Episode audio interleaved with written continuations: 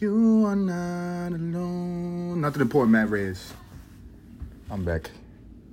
Eating a tangerine. Like a miniature orange.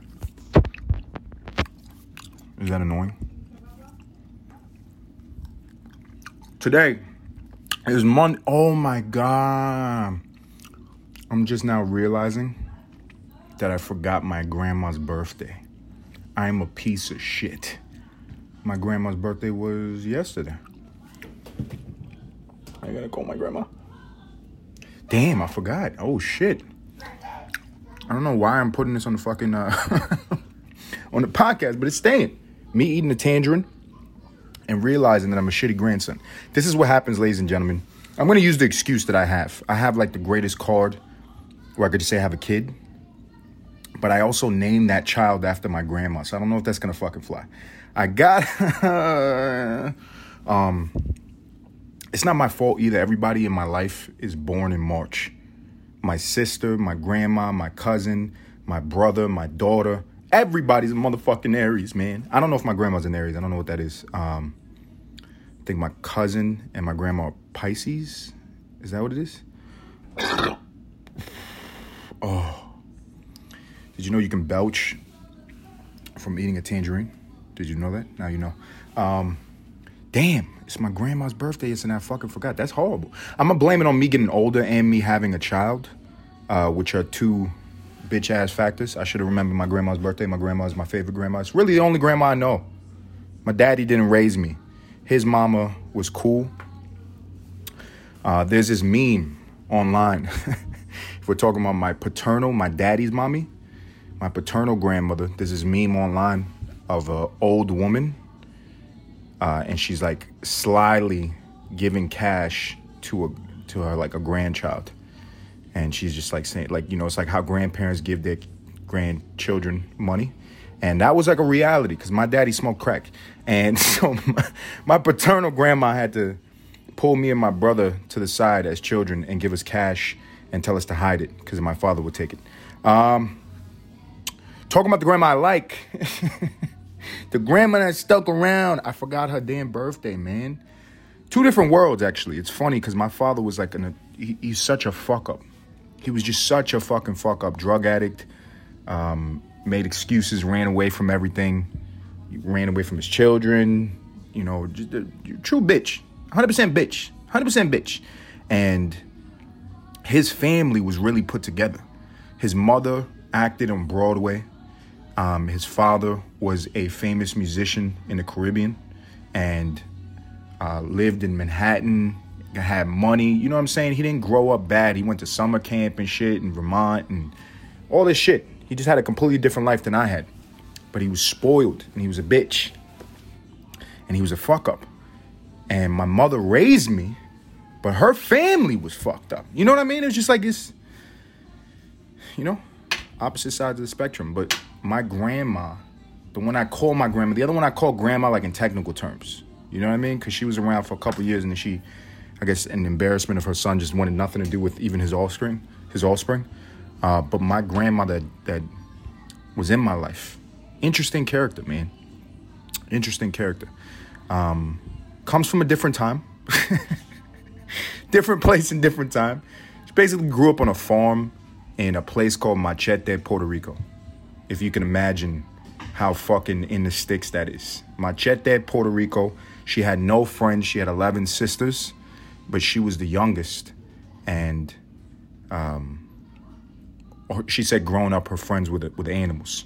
She lived on a farm and she would play with the chickens. And she said that the, the trauma of her childhood, which kind of explains something I'll talk about later, you know, I'm thinking about it. But the trauma of her childhood was her mother coming and trying to prepare dinner and grabbing one of the chickens, which was her friend. That was a childhood friend.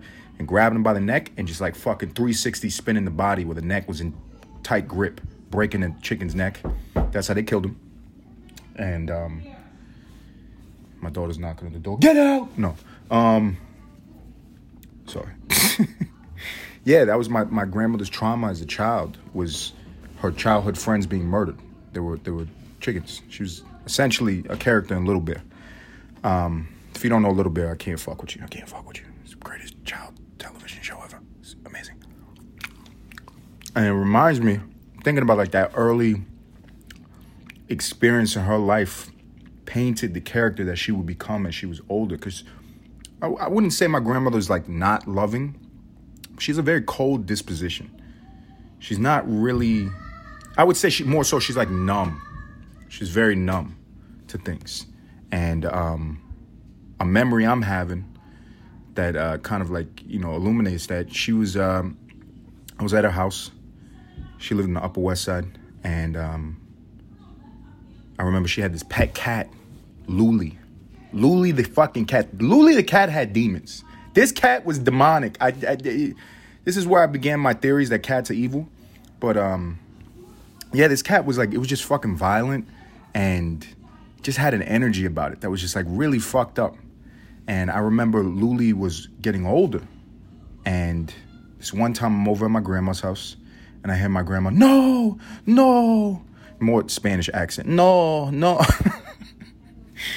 and so I go, I'm like, Grandma, what's going on? She's like, Luli, my Luli is dead.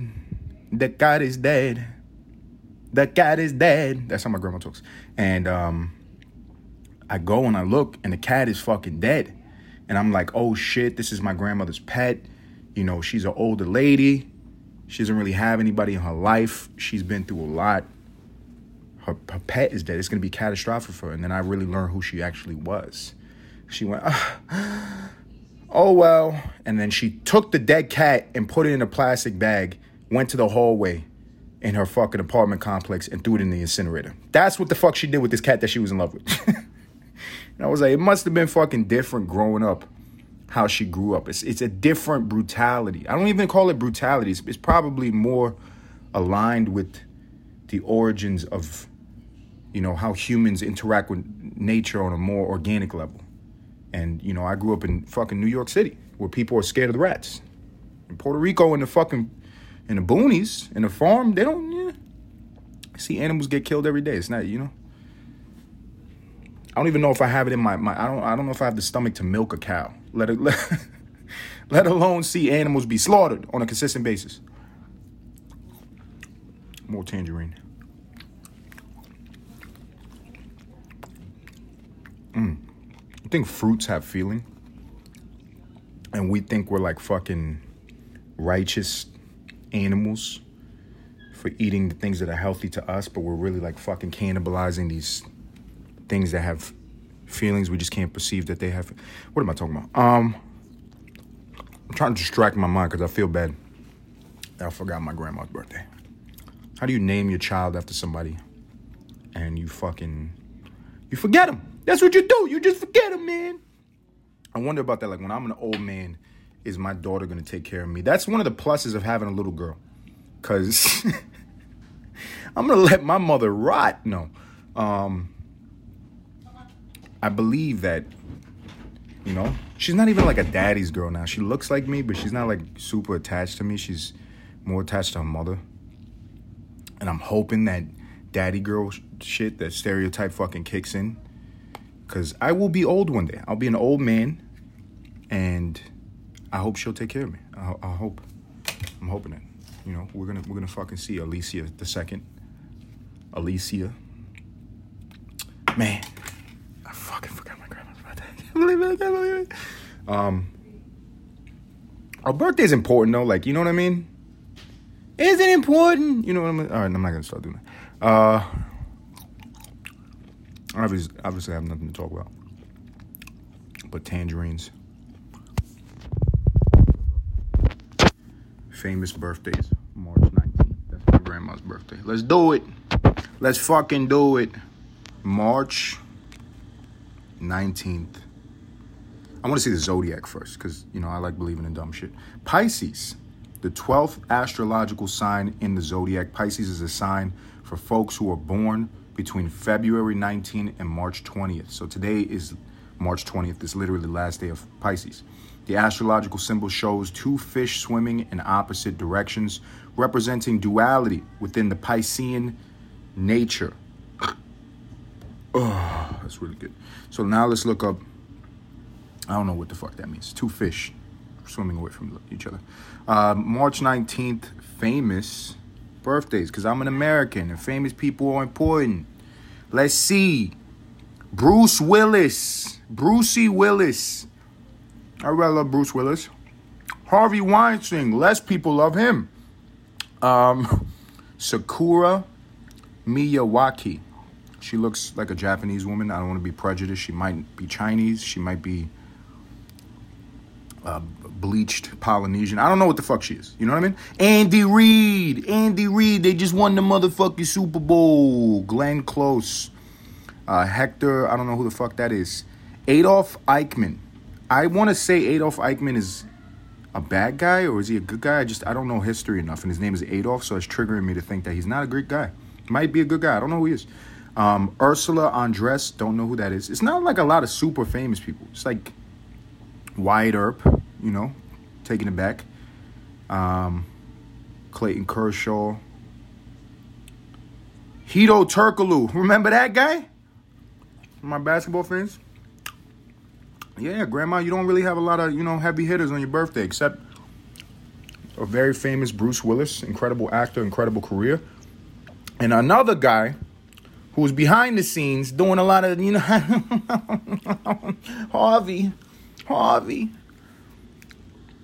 Harvey Weinstein.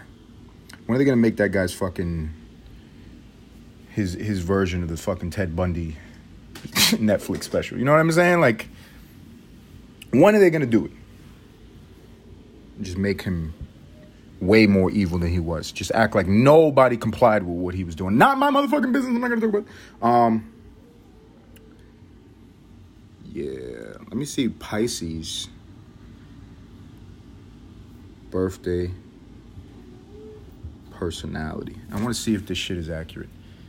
So I just told you what my grandma's personality was. Once again, ladies and gentlemen, when we're interpreting any horoscope, when we're giving credence to the day that you were born, the year that you were born, the month that you were born, and associating that with your vastly uh, differential individuality, multi layered onion that each human being is, it's kind of that nature versus nurture argument, right? Is my grandma who she is because she saw chickens getting fucking choked the fuck out as a child. she had no social interaction with anybody her age. She had to talk to animals. Is that what made her who she is? Or is it that she's a Pisces? Let's see. Uh, some of these general fucking uh, traits creative, empathetic, intuitive, adaptable, compassionate, imaginative, romantic, dreamy, sensitive. I wish they got a little bit more specific when it came to these things. What is the personality of a Pisces? Highly creative and imaginative, as well as compassionate and loving. I can't say that's my grandma. I can't say it's my grandma. You know, I'll tell you my grandma's personality. My grandmother likes to um, sit in front of a TV and watch the most stomach curdling, you know, bloody horror movies. it's just what she, my entire family's obsessed with. All the women in my family have like a deep sadism that's just repressed because of abject poverty and trauma. But I think if they had any power, they'd just be evil people. Honestly. All they do is watch not murder mystery, not 48 hour. You know what I'm saying? It's not anything that's like has a little bit of plot to it. They just like to watch gruesome horror. Or my sister, she watches um, these, you know, always these these documentaries about women murdering men. I'm like, what, what, what are you pushing down there, bro? What are you pushing? My sister's 4'11. She's Puerto Rican, but her genetics are confused. She looks like a Jewish uh, middle schooler, you know. But yeah, a lot of like you know we had a lot of trauma. So I'm like, what are you pushing down there? Do you really are you repressing some urge to murder people? I don't know. I don't know. Hopefully not me. Um, what is that? I, I you know it's funny though because nobody talks about those aspects of the inequality, sexual inequality or gender inequality that men even you, you, we point out all the time that there's like alpha male types that are violent and then there's like beta males or guys who are not violent or not aggressive right but regardless men have the outlet or more so they're forced into an environment a lot of times where aggression physical aggression occurs and that's less with women you know like men have a lot of ex- things to express or let out those urges of aggression through you know, types of competition that we You, you, we, we, you know, men are just fucking like that. It's just the, the way that male culture is shaped. Women, the box is societally for women. I don't think they give them many outlets for them to like, and I think that's in a lot more women than we think. I think more women than you know have the urge to murder. And the only thing that's holding them back is they're physically less strong, you know? And sometimes it doesn't hold them back. Go on Netflix, go watch one of these fucking documentaries. I always say this. I remember I watched Tiger King and I was watching Carole Baskin. And beside the fact that she has like some of the same mannerisms and facial features of my mother, um, my, my entire family or both of my siblings agree that that would be my mom if she had any follow through.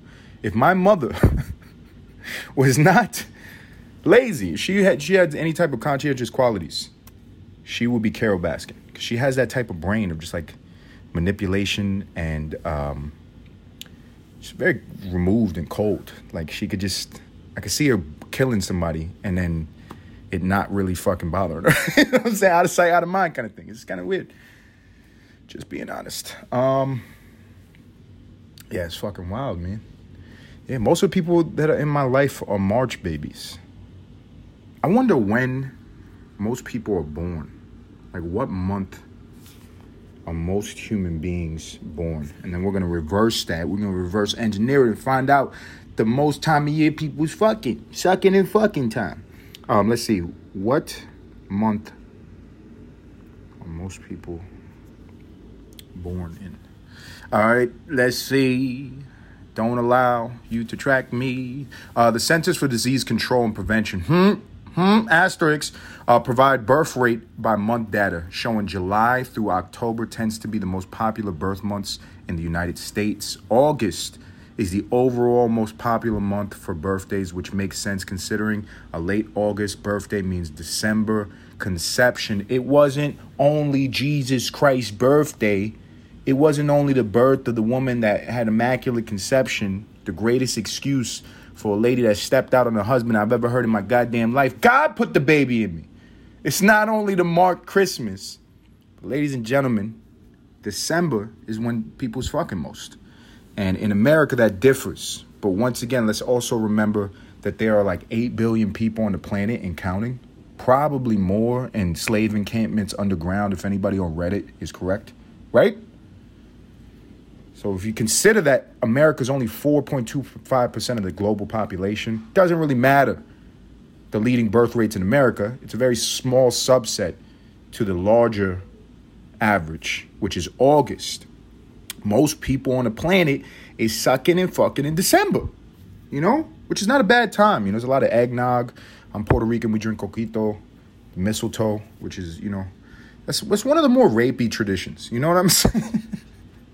you know, it's very like trickery. Now I get to sexually assault you, you know, but makes sense, right? Um, my mommy's birthday is in August. My mother is a Leo. Let's look up Leo. This is what we're doing, ladies and gentlemen. We doing this. I'm I'm a motherfucking horoscope reader. I should open that up as a side business. Can I can I get write-offs for that? Um, for telling the future? Can you get write-offs? Uh, let's see.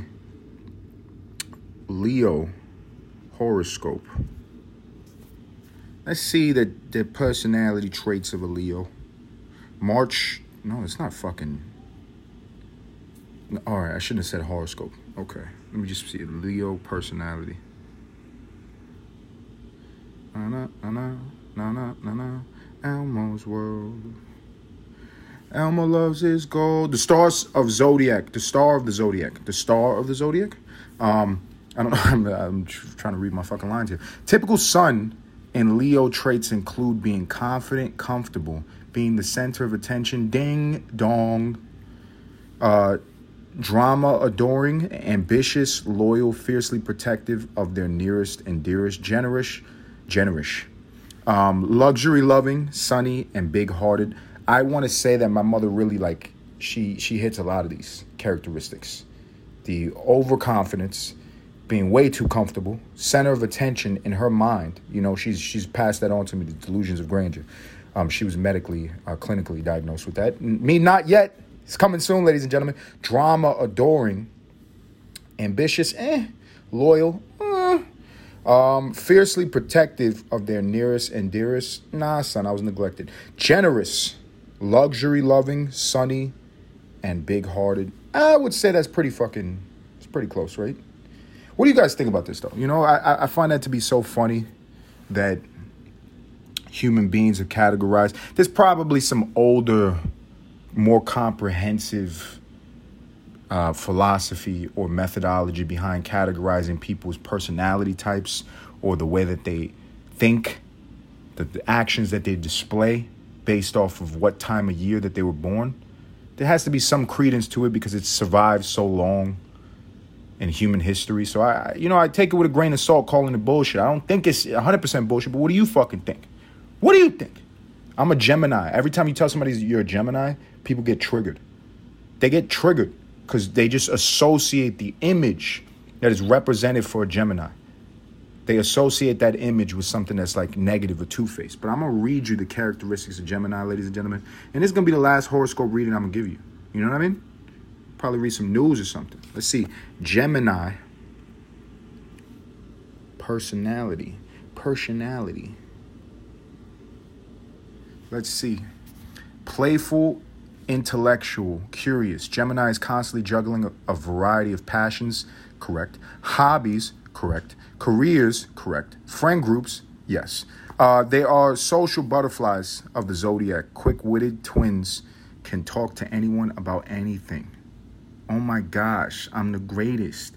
What is a Gemini personality weakness? Now take it with a grain of salt. Listen, this is motherfucking Google. Let's let's agree with everything that they said positive about me, and let's take all the collective "I love the nothing important" podcast bias, and let's work that uh, to protect my ego. Their weakness: indecisive, impulsive, unreliable.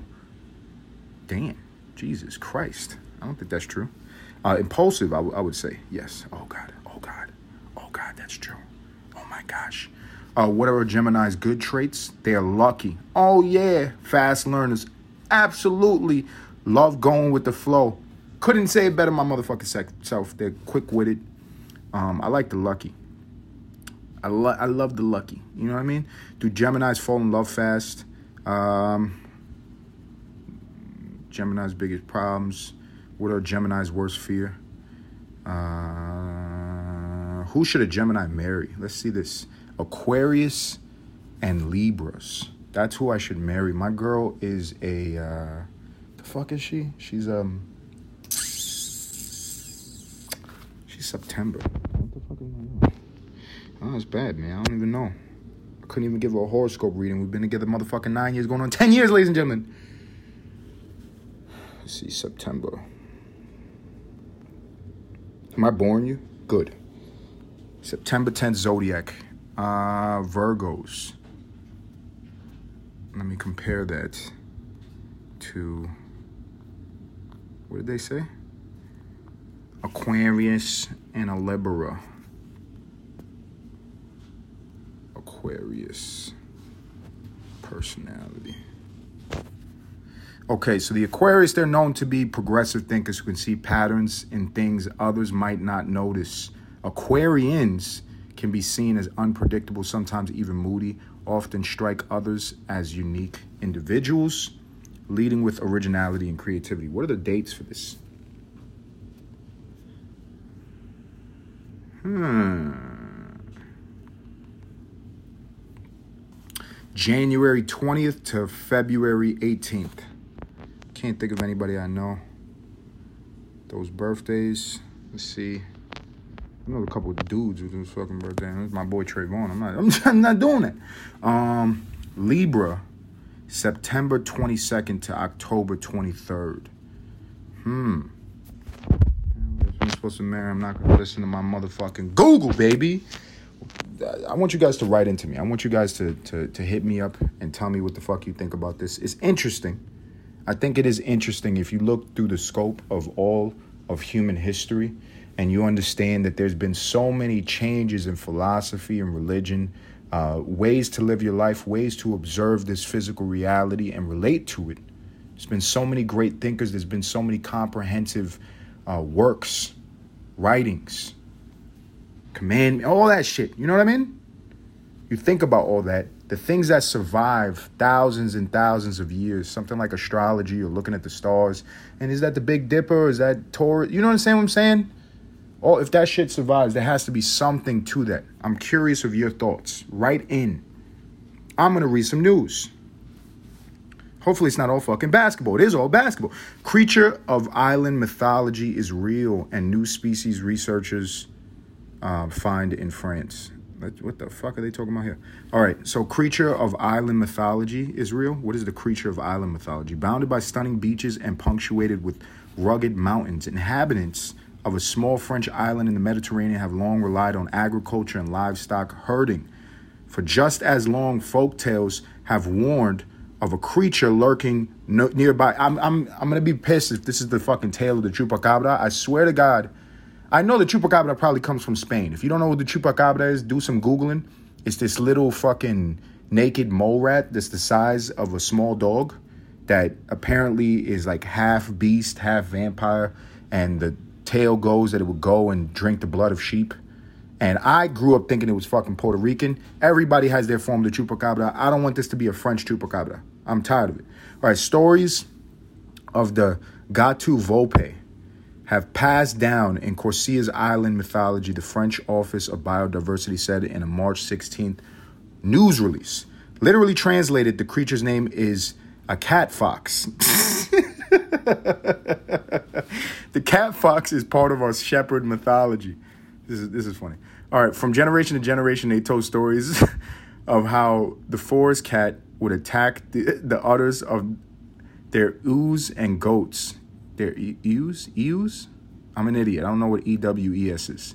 Um, but they, they attacked goats.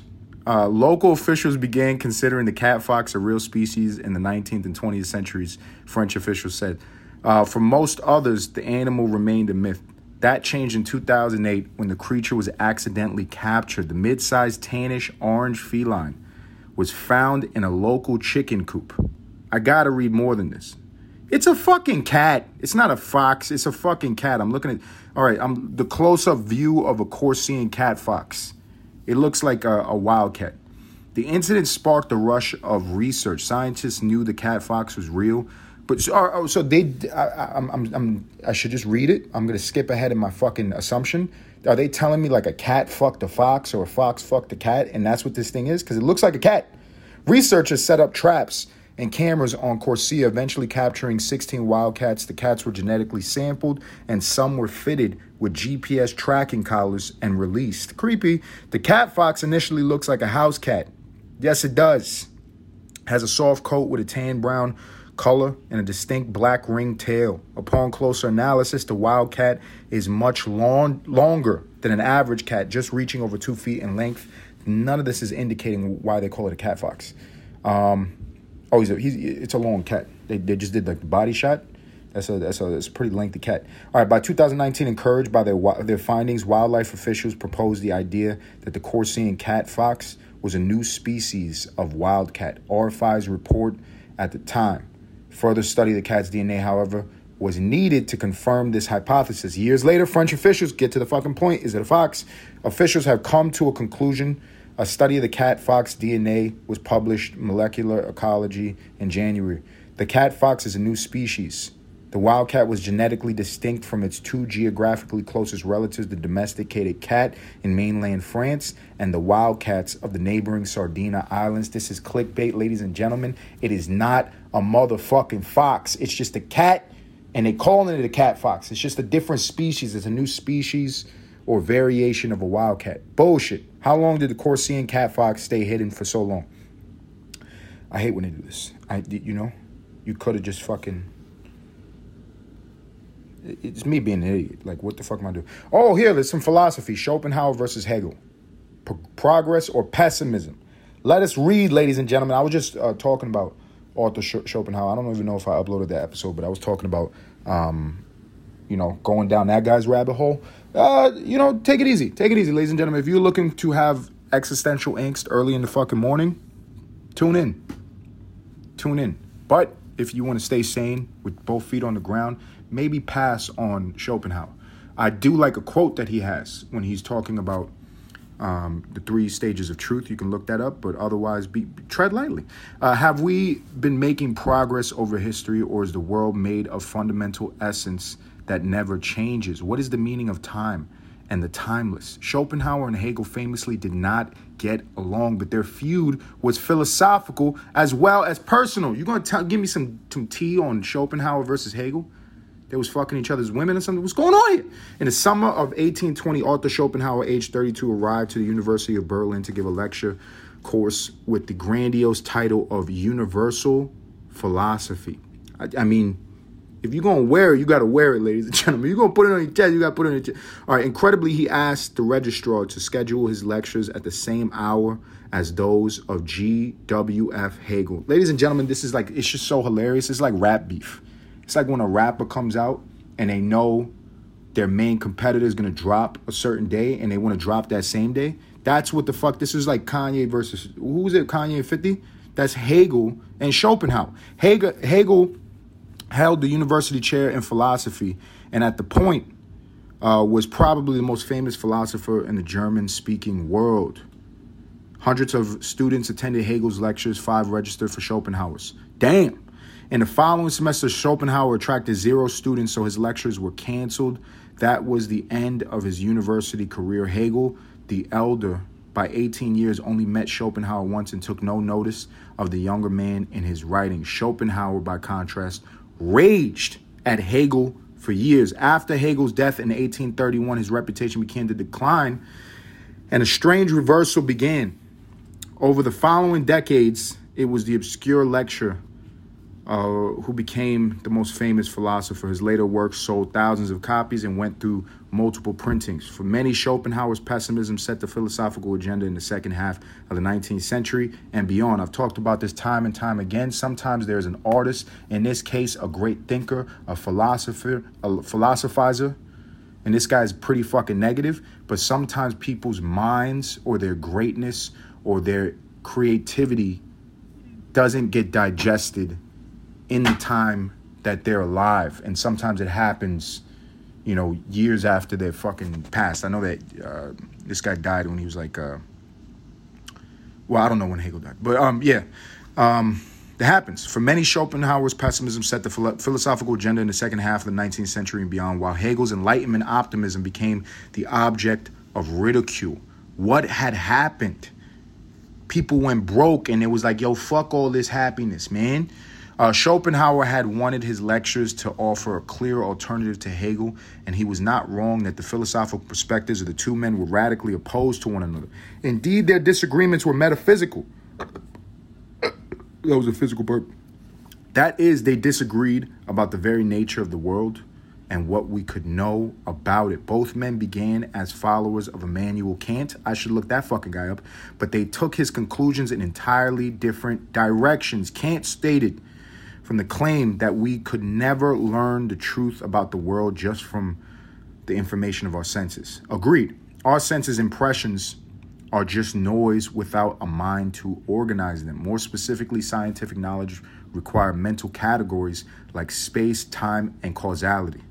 Share, uh, since we all share these categories, uh, we could also share and verify each other's observations. Science and enlightenment were thus social products. So, this is basically the concept that the world is its own thing.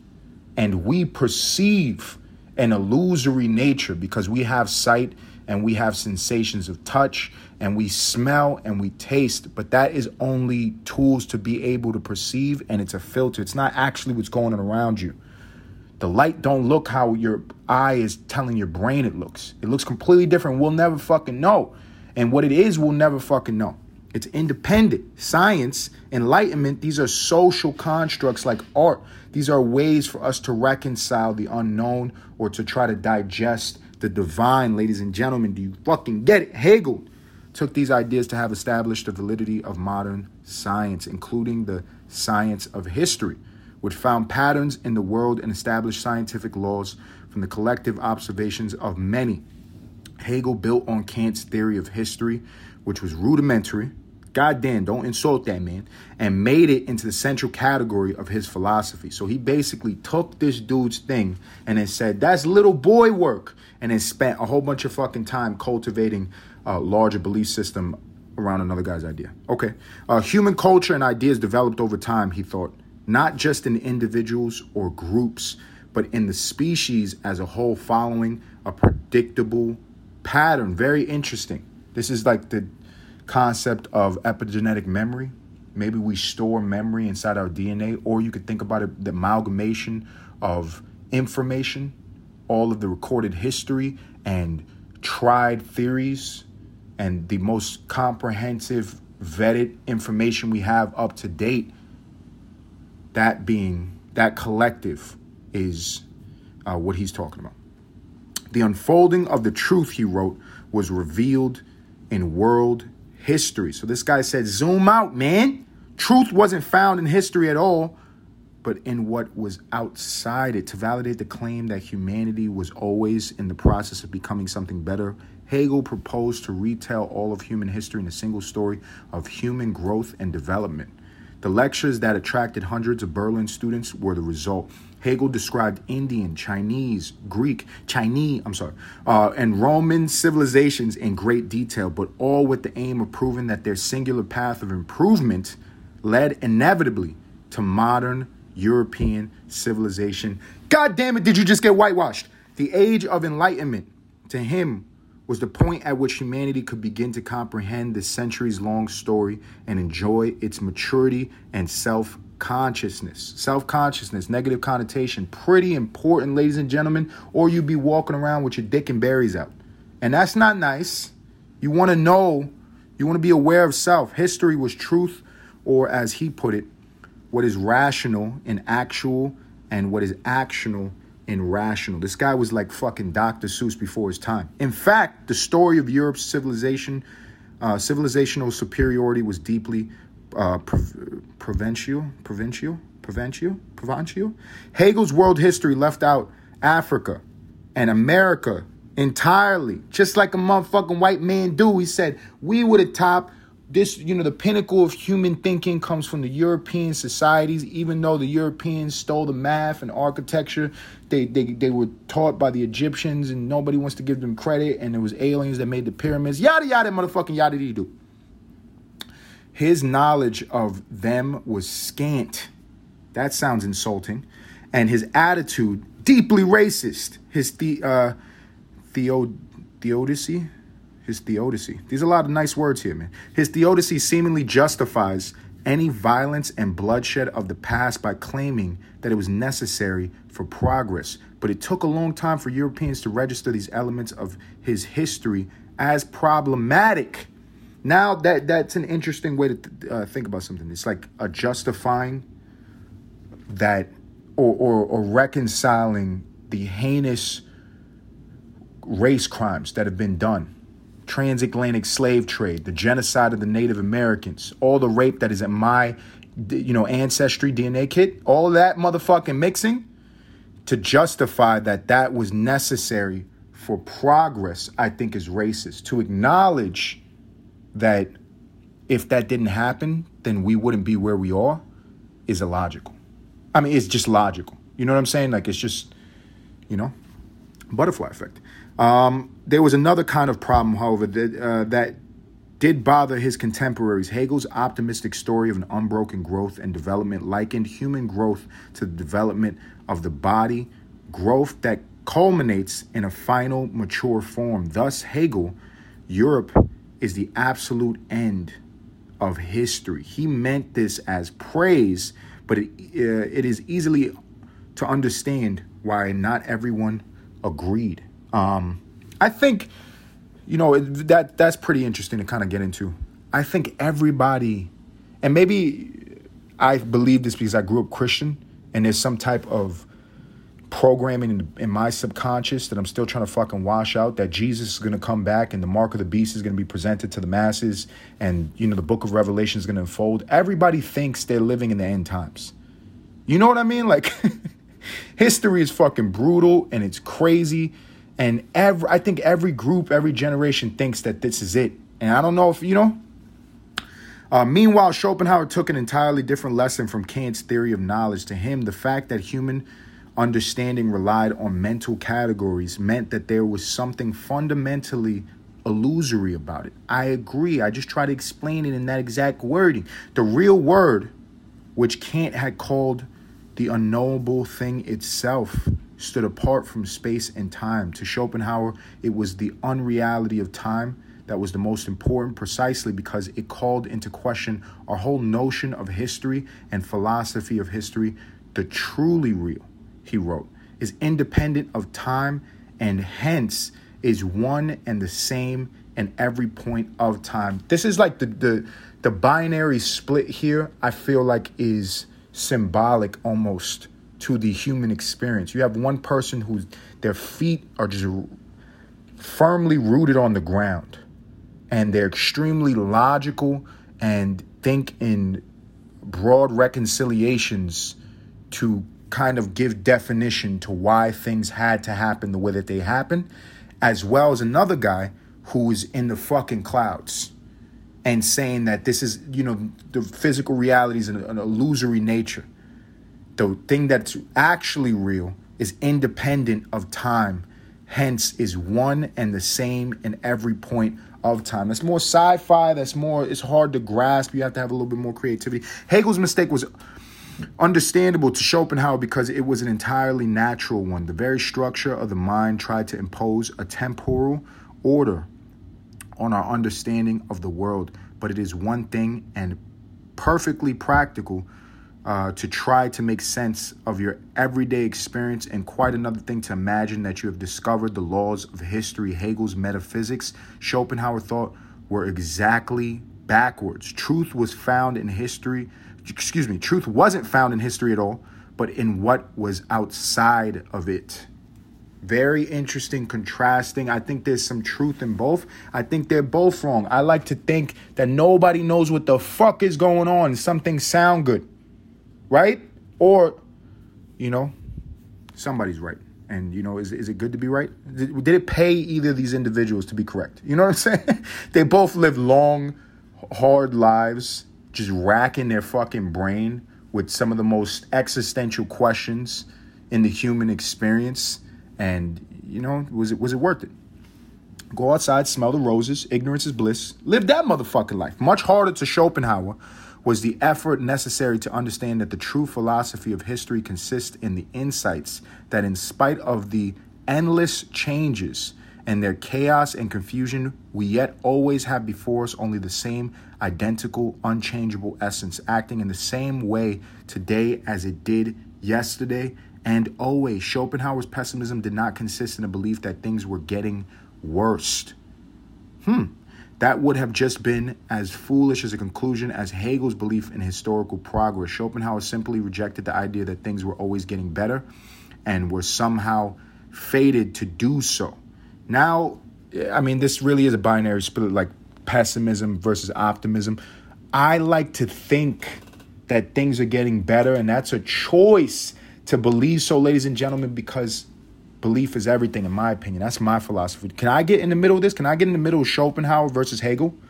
And it be the Reyes philosophy? What I believe is that belief is the most important thing. While these two individuals were, you know, at their respective universities battling it out, you know, fucking 1800s rap battle, where they were being the most studied, racking their brains, not getting any type of fucking vagina people of their fucking time. There was other people who were enjoying life that their philosophy was love and enjoyment and cherishing the people that were around them and they found great happiness. I wonder if either of these individuals were happy. I wonder if that even fucking matters right he was in no way opposed to the material benefit of modern science talking about schopenhauer um, what he opposed was the idea that these kinds of changes signaled our mastery or of nature or history such that the future would be fundamentally different from the past. He also did not think pain could be justified by some glorious future, either for the individual or the species. That is also interesting. I think if you think about that from a microcosmic perspective, individuals who have bad uh, childhoods and are motivated to then become a very loving person and reconcile that past, I think that does justify. I think that is a reconciliation. But you once again, I'm not in the fucking history books.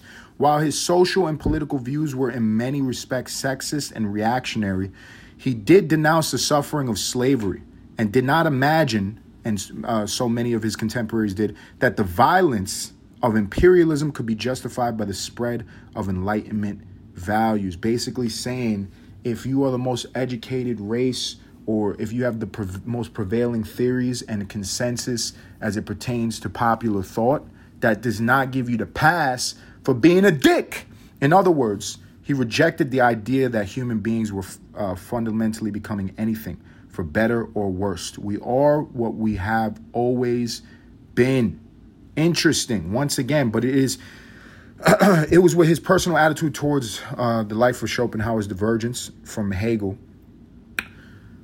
uh, that was especially vivid. Our constant striving for satisfaction to Schopenhauer, which the illusion of temporary, temporarily uh, fostered, I, don't know what the fuck they're trying to say, was bound to end in disappointment.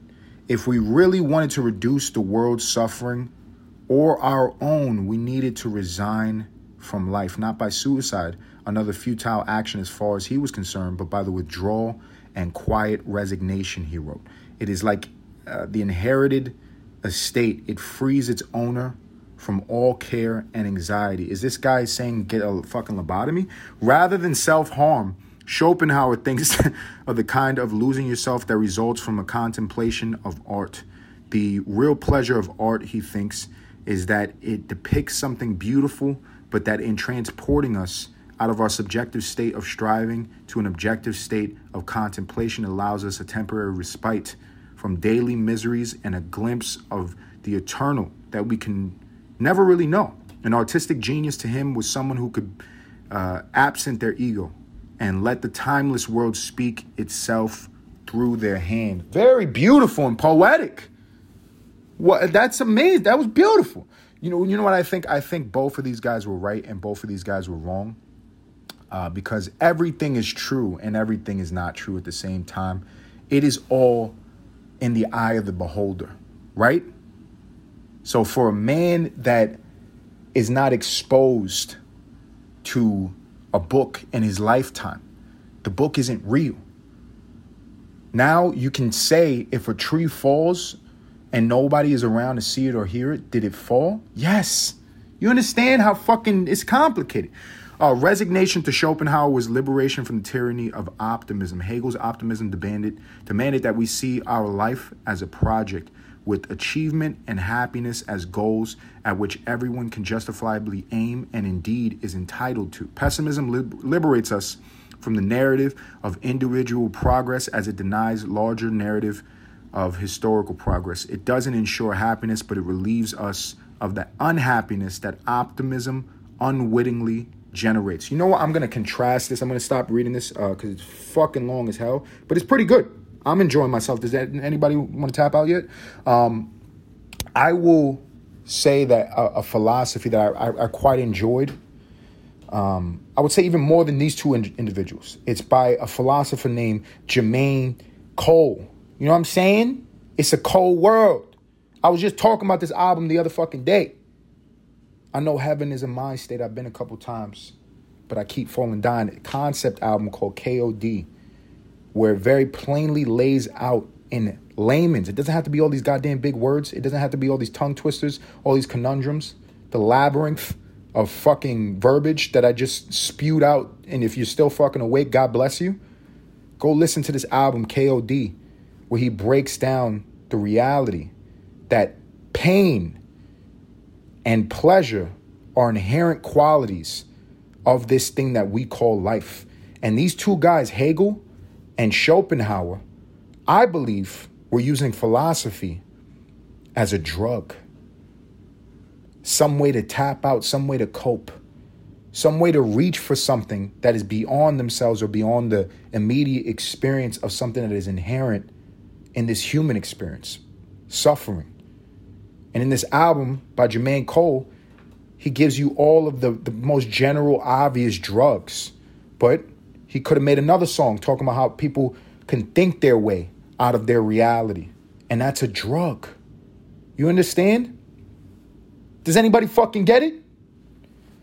I think I'm gonna leave you guys on that one. Um, I gotta go text my grandma, and I'm trying to figure out the, whole time I was here and I was present and thinking and reading, but in the back of my fucking my, my, the back of my head, I'm just trying to think of like a good way to let my grandma know I fucking forgot her birthday. I feel horrible. Um, ladies and gentlemen, if you continue listening to Nothing Important podcast, I want to thank you sincerely. Continue listening. Do me a favor. Go on to my Instagram, like the post, like the reels. Until next time.